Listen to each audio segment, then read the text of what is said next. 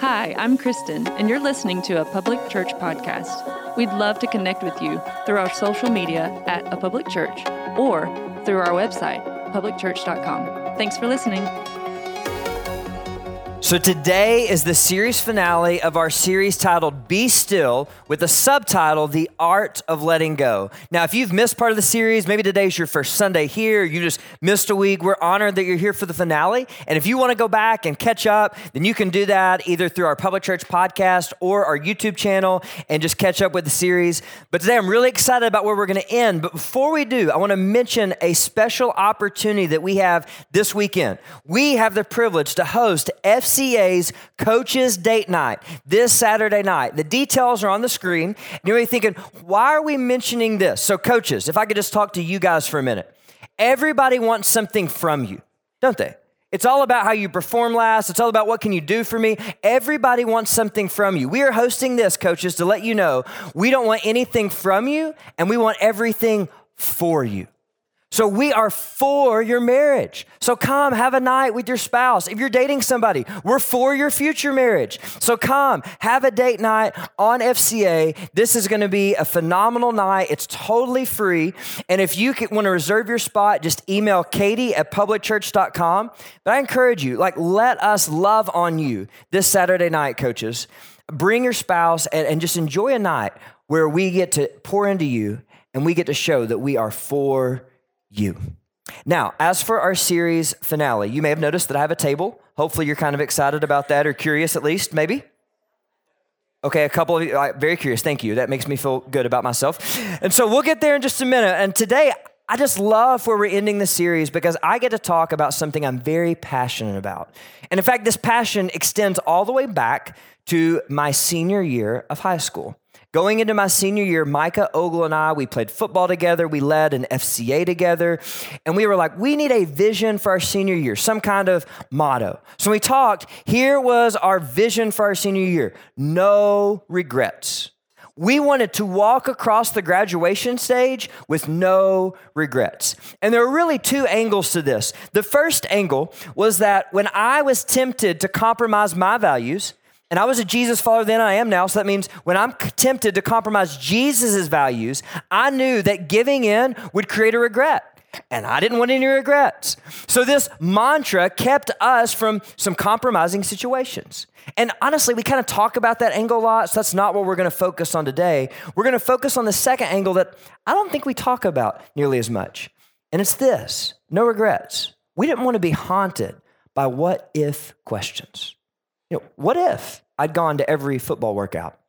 What if I'd taken the ACT one more time because I was one point away from a scholarship? What if I talked to the person in math class that nobody else talk to. I didn't want to be haunted by those questions. Therefore, I went to every single football workout. I took the ACT again to get my score where it needed to be. And in my classes, I tried to talk to people that no one else was talking to. And so when I walked across that graduation stage in May of 2005, I could look back and go, I have no regrets. Was I perfect? No. Would I redo something? Probably. But I have no regrets about this season of my life. And look, isn't that what we all want?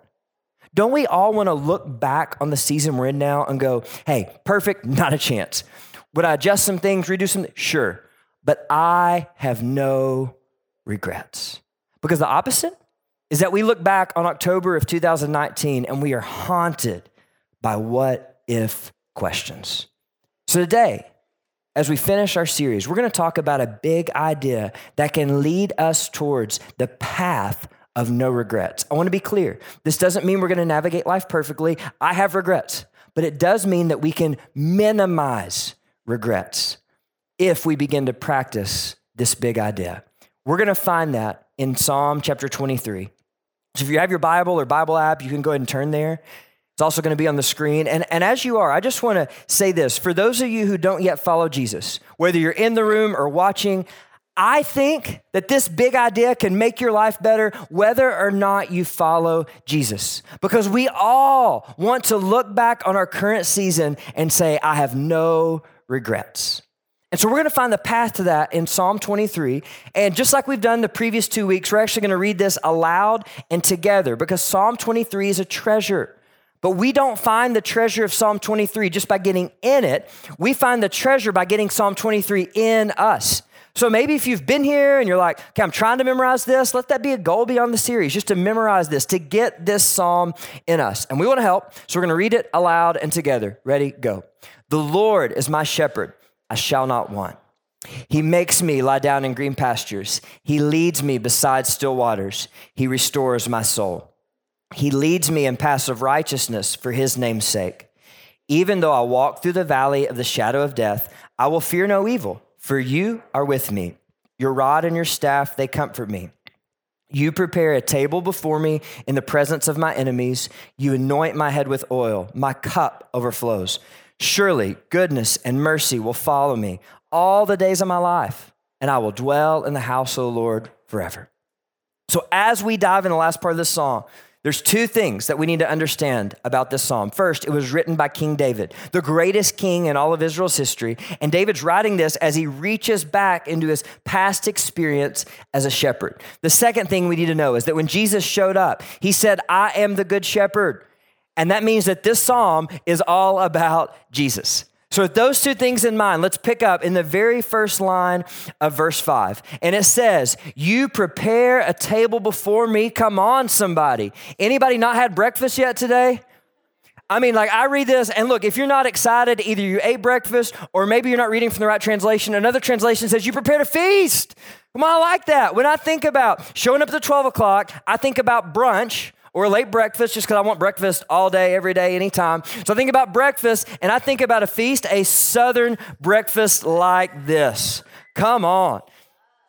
How many of you, raise your hand if you have heard of Cameron's? Look at this biscuit. Raise your hand if you've heard of Cameron's. All right, keep your hand up if you've been to Cameron's. Look, if your hand is down, you have homework. Go to Cameron's. Like, look at this biscuit.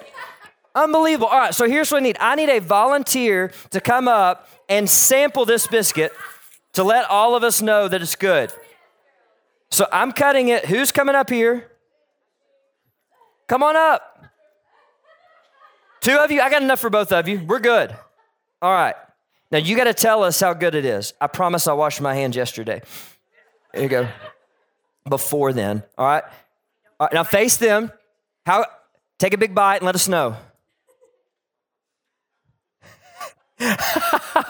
Is it good? Come on. All right, let's give it up. Good job, guys. You're like, I, I want the rest later. All right, see me afterwards.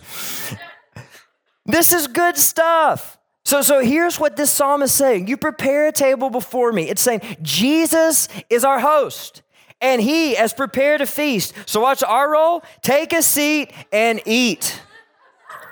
I borrowed this from Liam, don't tell him. Now, I'm just gonna, do you guys mind if I take about 10 minutes and eat this? Just kind of entertain yourselves. All right, just kidding. But before we, I eat this, you're not gonna eat it, but before I eat this, I just wanna keep going. The psalm is really good, so, so maybe it gets better. So it says, You prepare a table before me in the presence of my enemies. Hold on. No, no, nobody told me that my enemies are around. Look, I just walked through the valley of the shadow of death. I thought I was done with adversity. Like, I'm not so hungry anymore. What's changed? The food is still there, front row. It still smells good, right? You guys in the front, still smells good. What's changed is my perspective. Suddenly, I realize that the conditions aren't perfect, that my enemies are around me, that adversity is surrounding me, and I no longer want to take a seat and eat. Some of us are missing out on all God has prepared for us because we're waiting on perfect conditions that will never come. We're waiting on the perfect conditions, or maybe you would say the better conditions. You may think it like this Okay, Cameron's, that looks good. The biscuit's huge. The hash browns look delicious, but I really like Cracker Barrel. If you had set Cracker Barrel in front of me, that Mama's pancake, anybody? Some Mama's pancake with some sausage and eggs, like, like blueberries, pecan, like if you set that in front of me, then I will take a seat and eat. But then we set Cracker Barrel in front of you, and you said, ah, this is the 12 o'clock gathering. I'm really more of a lunch person. I mean, those pancakes look great, but really rather have lunch. We get out of here about 105, and so I, am just going to head on over to Aubrey's. I mean, come on, if Jesus is the host, he's footing the bill, so I can have Aubrey's a little bit nicer, right? So I'm going to go to Aubrey's. And then we, you, you put Aubrey's in front of me, and then I will take a seat and eat. And then Aubrey's is in front of us, and we go, okay, I'll eat it. She's here. He's here. They're my enemies. I'm not going to eat this, and my enemies are here. Jesus, I'm, I, here's the deal, Jesus. You get me a better job.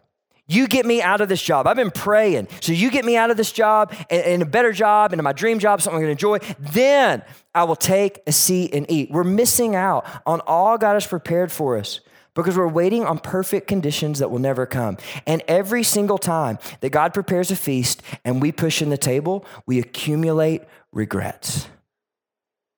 And we can assure ourselves that we will look back on this season, October 2019, and we'll be haunted by what if questions. So often we say, Jesus, Aubrey's is really nice, but Aubrey's is a good place to go on a date, you know, Jesus, and I'm just like single. And so, Jesus, here's the deal I will engage if you help me get engaged, Jesus. Sorry, dad joke, I couldn't resist. Ah, I'm going to engage if, you know, you, you bring me somebody that I can eat with, that I can enjoy this with. But until then, Jesus, no. Or Jesus, if you will fix my marriage, then I'll take a seat and eat. Maybe you're sitting there going, Jesus, if you fix my parents' marriage, I'll take a seat and eat. Jesus, if you will bring the healing I've been praying for, then I will engage. And we just keep pushing in the chair. We keep accumulating regret over and over. And Jesus says, Look, I have prepared a table. He says, Look, you don't need the perfect conditions because our God is perfect and He is with us. The subtitle of this series is The Art of Letting Go. A question to start our journey today Will we let go of the need for perfect conditions? Or maybe for you, will we let go of the need for better conditions? We don't need the perfect conditions because our God is perfect and He is with us. And He has prepared a feast for us in the presence of our enemies. And He invites us, take a seat and eat. David wrote this, the greatest king in Israel's history. And you may say, oh, of course the king can say, ah, oh, take a seat and eat. Look, he had enemies. David knew what it meant to have enemies. In fact, before he was king, his father in law, who also happened to be the current king, tried to hunt him down and kill him. You think your family's got drama? He was trying to kill him. God provided for David and he survived that. But just because he overcame that adversity, there was adversity for his whole life. Read his story.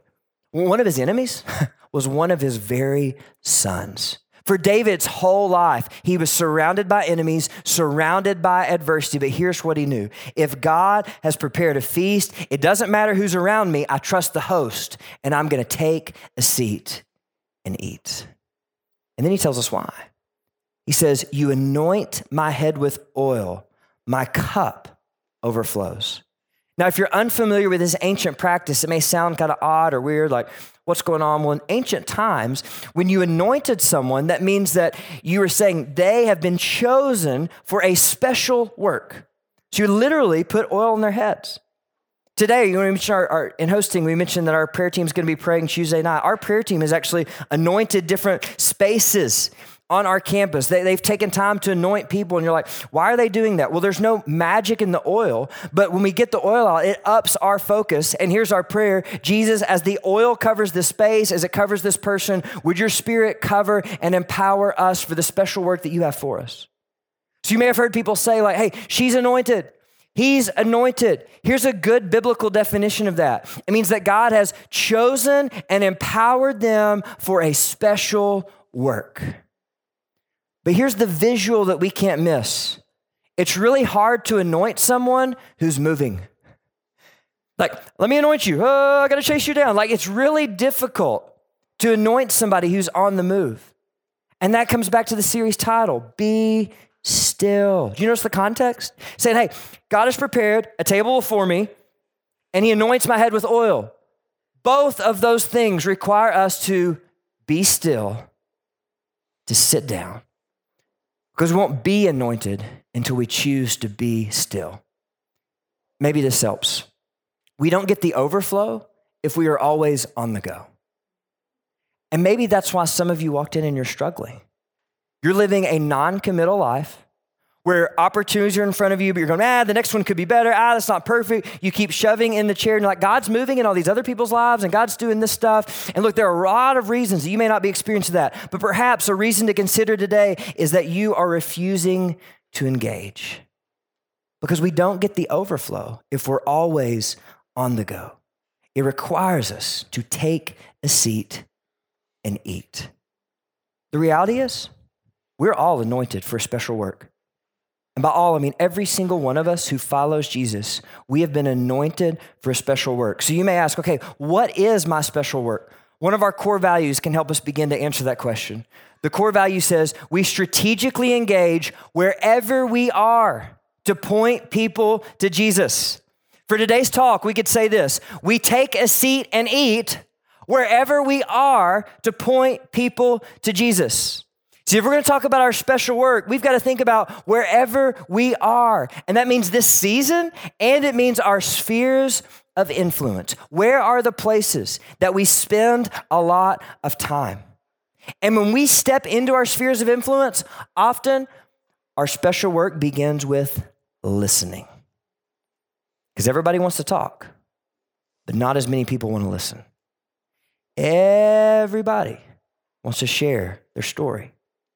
Not as many people want to sit down and listen to someone else's story. For 12 years, I had the privilege of coaching football at Bradley Central High School. And this past year, I transitioned into a role as character coach. Saying that, I do want to just mention that my job performance as character coach should not be tied to the incredible amount of unsportsmanlike conduct penalties and um, personal fouls that we have accumulated over the course of this year.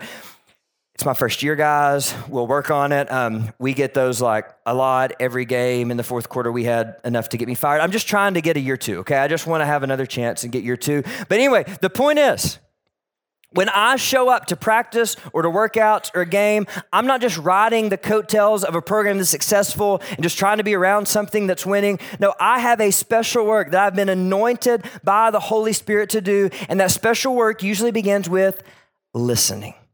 Two weeks ago, I was at practice.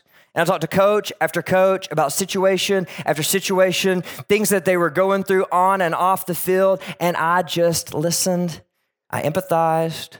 We kind of picked up where we'd left off. Hey, we talked about this last time. How's this going? And hey, remember Todd I told you this? And we picked up those things. And I wasn't walking around practice going, all right, let me tell you what to do. All right, you're fixed. Now let me tell you what to do. You're fixed. Now let me tell you. No, I was just listening, empathizing, following up. And then when the opportunity presents itself, I talk about Jesus. Why? Because we talk about people we love, don't we? So if we love Jesus, we should talk about him. Talking about Jesus should be a normal part of the flow of our conversations. And to be honest, people expect us to talk about him if we claim that we love him. So it's kind of awkward when we don't. And so as a result of that, man, We've got coaches on our coaching staff that are growing closer to Jesus, that are growing in their relationships with Jesus. We've got coaches that don't follow Jesus yet, but they have taken and are taking tangible steps towards Jesus. And why is that happening? Because I'm anointed.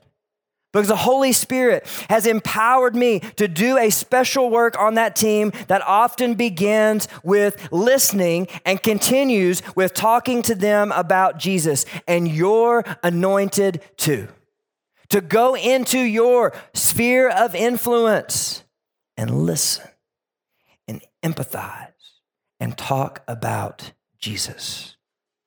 The second layer of our special work that we need to consider is our gifting. If you're in elementary school, middle school, high school, or college, a lot of you guys are musically talented. A lot of you guys are athletically talented. So that means you're going to be spending time. Part of your sphere of influence is going to be some type of choir, some type of instrumental ensemble, some type of athletic team. And so your special work, part of it, in that place could be pursuing excellence while not letting your gift become your identity. Said, hey, I'm gonna pursue excellence. I'm gonna be good at music. I'm gonna be good at sports, but I'm not gonna let that consume me. Because reality is, a whole lot of the people that are good, it's their identity. so when you can step in and when you're good and you can step in and be like, yeah, My performance shows that I'm good. But guess what? It's not my identity. Somebody's eventually to ask. They're to say, hey, you're really good at this, but, but you don't live and die by it like the rest of us do. Like, what's the deal? And you can say, that's because my primary identity is that I am a loved son or daughter of my Father in heaven. And Jesus, He loves me the same, no matter how I performed yesterday, and He loves you the same too. What kind of an impact you could have if you were modeling that and having those kind of conversations? You go, man, that's really hard to have that conversation. You're anointed. The Holy Spirit has put you there and will empower you to live that out and say those things. Some of you guys, you're contractors, you're electricians, you're mechanics.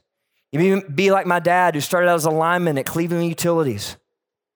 And what you do is every single day, tomorrow, you have the opportunity to enter people's homes or to enter workshops, and you have a choice.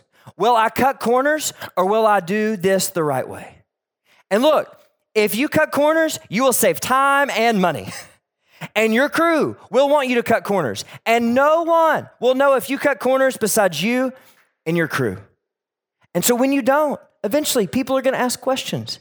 And you can say this Hey, I'm not just here working for the homeowner, I'm not just here working for the customer. I am here working for Jesus. I don't think we can fully wrap our minds around the impact that you guys could have of day after day, month after month, year after year, doing the right thing for Jesus. And you're like, that's hard to do the right thing. And then it's hard to actually tell them why I'm doing the right thing. It's because you are anointed to go into that workshop. You are anointed to walk into that home. Jesus, His Holy Spirit has empowered you and selected you and put you there for a special work.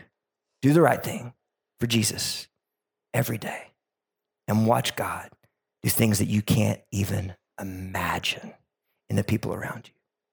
Because it doesn't just say he anoints our head with oil, it says, My cup overflows. And come on, for those of us who follow Jesus, don't we want that? Don't we want the overflow from the limitless power of the Holy Spirit using us in ways that we can't take credit for and we can't even explain? And to bring it full circle, if we think about wherever we are, we're here. It's not a philosophical statement. That's just true. You're here right now at the 12 o'clock. And the reality is, some of you may feel like you're lacking in what's happening in your life through public church. You show up and you're like, ah, you know, this week the talk, he was just off. And man, the song, they just weren't the songs that I wanted to happen. And, you know, somebody just, you know, they weren't as nice as they usually are. And the coffee is a little bit colder. And I, you know, I just like, you know, public church is good, but I just feel like I'm lacking. Perhaps what you're lacking is engagement. If you're just coming in and getting out as quick as you can, and you haven't decided to take a seat and eat, then yes, you will be lacking.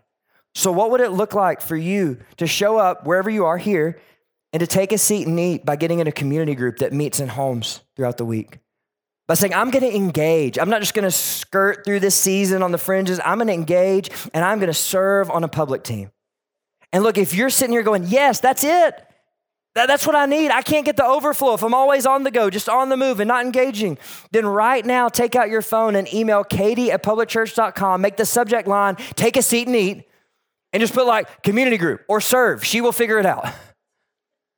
But this is an invitation for all of us, wherever we are, to take a seat and eat.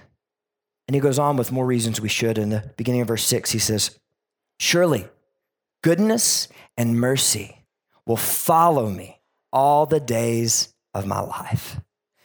Saying that, hey, in the presence of our enemies, when adversity is surrounding us, in the valley of the shadow of death, his goodness and mercy pursues me.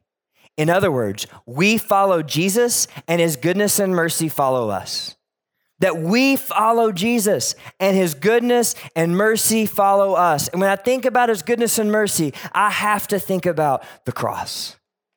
The fact that Jesus pursued us by leaving heaven and coming to earth, and he didn't just show up, he did what we couldn't do. He loved the unlovable, he restored the irreparable. He noticed the overlooked, and he did it all in the presence of his enemies. But don't miss this huge deal Jesus didn't just take a seat and eat in the presence of his enemies, he died for his enemies. And that's us. Every single one of us have said, God, your way, no, I want my way. And that's called sin. And if we're honest, we do it a whole lot. And that puts us at enmity with Jesus. That makes us enemies of him. And yet he died for us. And because of that, he can say, no matter what's going on around you, here's what's coming behind you goodness, the opportunity to have a relationship with God that we desperately need but in no way deserve, and mercy, a chance to be forgiven of our sins through the cross. We follow Jesus, and his goodness and mercy follow us. And then the last line of this psalm, I think it really crescendos to this point. The last line says, I will dwell in the house of the Lord forever. As long as we're here on earth, we're going to have enemies. Those enemies can't chase us into heaven. As long as we're here on earth, we're going to be surrounded by adversity. That adversity can't gain entry into heaven. So there's going to be a day where we will take a seat and eat at an adversity free feast, an enemy free feast in the presence of Jesus. But I don't want to get to that feast and go, now what do I do? I've never eaten before. No, I, want my habit in my life to be okay. I take a seat and eat. And in this season, I take a seat and eat. And in this season, I take a seat and eat. So that when I get to that adversity free feast, I'm a professional eater. Like I've upgraded my bib. I don't have this small thing. I got a bigger thing. And I'm sitting here going, come on, I've been doing this my whole life. I know what to do. Let's go. Because I've taken a seat and I've eaten over and over again. The alternative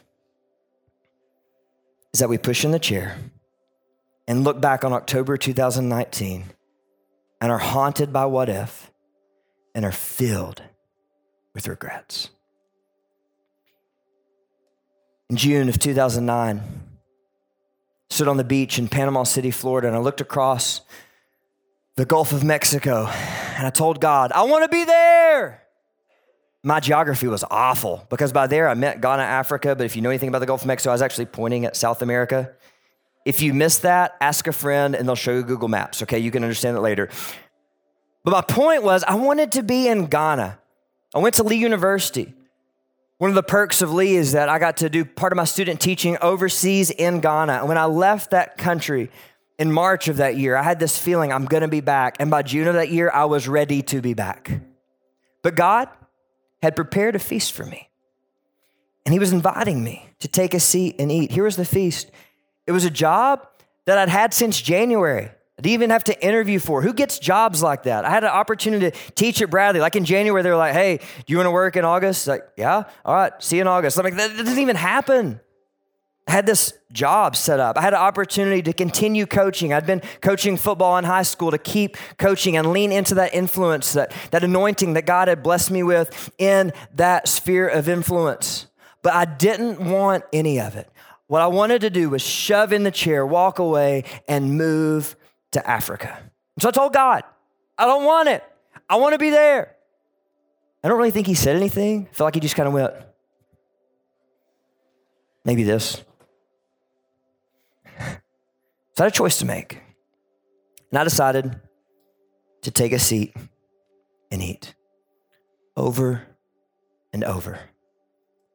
So I came back from the beach and I just immerse myself in the student ministry at my local church, North Cleveland Baptist at the time.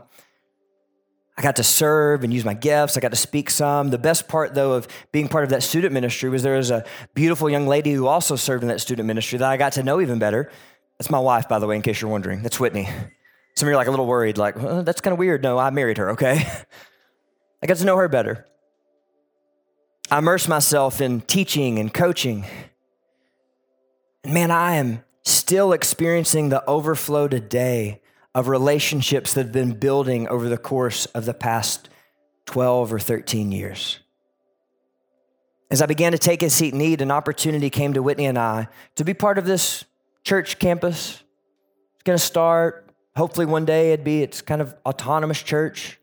So, all right, Jesus, I trust you. If this is the feast you prepared for me, I'm not going to wait for perfect. I'm just going to take a seat and eat. And here we are. It's called public church.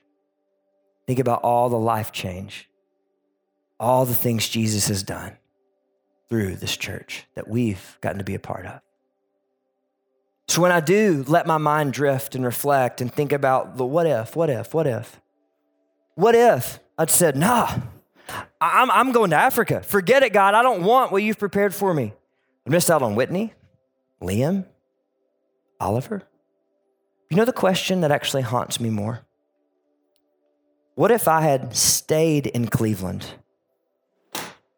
and pushed in the chair and said, No, I don't want this, God. I'm just going to pout because it's not what I want. It's not perfect. So I'm just going to wait on something better. The reality is, I probably still would have missed out on Whitney because I wouldn't have become the man that she needed.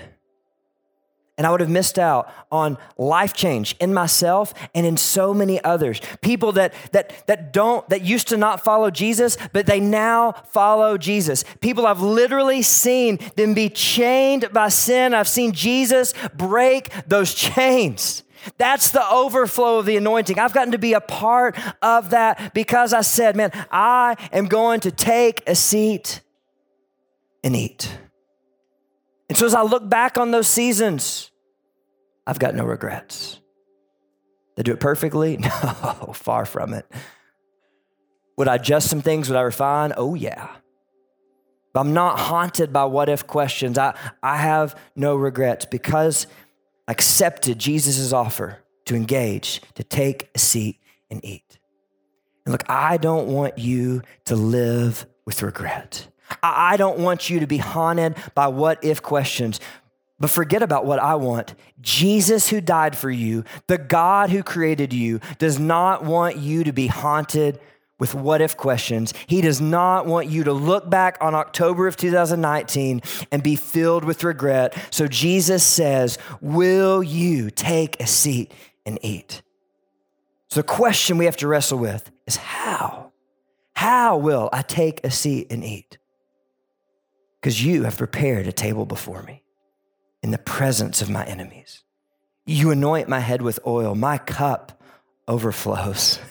Surely goodness and mercy will follow me all the days of my life, and I will dwell in the house of the Lord forever. That is the offer. How will I take a seat and eat? Because the alternative, we all know it, is regret. So wrestle with that question. And for some of you guys who don't yet follow Jesus, I'm honestly not sure how you could look at the last part of the psalm and not be at least mildly interested in following Jesus. I, I'm, I'm, I'm, don't really understand how you could hear this and not want to follow him. That there's to be adversity, there's to be struggle, but he prepares a table before us in the midst of that. That, that we follow Jesus and his goodness and mercy follow us. So if you want to follow Jesus, as soon as they sing the first note, please go back to our prayer team and talk to them. That could be you deciding to take a seat and eat. And for some of you, as you wrestle with the question, how do I, how will I take a seat and eat? As you wrestle with that, if you're like, I just don't know, go back to the prayer team. Look, they woke up this morning, they got coffeeed up, they got fired up, they showed up at the 12, hoping that someone would walk back there so they could pray for them, make their day walk back there and give them the honor and privilege of praying for you. And for all of us, let's wrestle. How will I take a seat and eat? The alternative is to be haunted by what if questions, and none of us want that. So let's engage. Jesus, I thank you so much for this offer to take a seat and eat. I, I pray that you would be with us. I pray that you would right now give us clarity. Clarity to know what it looks like for us to take a seat and eat wherever we are in this season. And I pray that not only would we have clarity, but as we leave this space, that we have courage to act on what we know we need to do. And that as we do that, we would move down the path of minimizing regrets, the path of no regrets. And we would just be blown away by your overflow.